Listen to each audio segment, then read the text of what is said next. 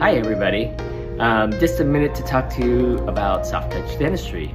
And many of you know we're a family practice and we really enjoy seeing the children.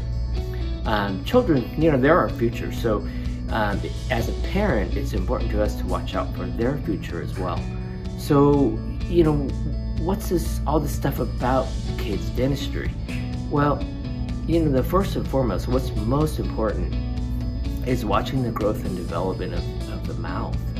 Um, teeth develop at a certain time, the arches grow at a certain time.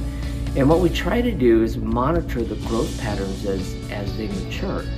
Um, there are important milestones or uh, times where we see permanent teeth erupt, um, we see the deciduous teeth exfoliate, and we watch and see how these teeth come together.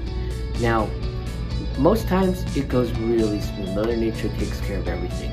But there are times that we need to identify challenges and figure out the remedies for these challenges early on.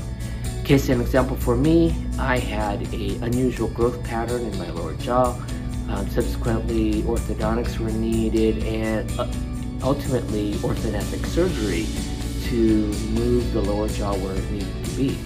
So timing is critical at times because seeing these things early, sometimes using the correct orthodontic appliances, we can avert surgery. So really important to bring the kids in. Um, instilling good oral health care um, habits, um, being used to our environment, avoiding caries, all wonderful great things for your children.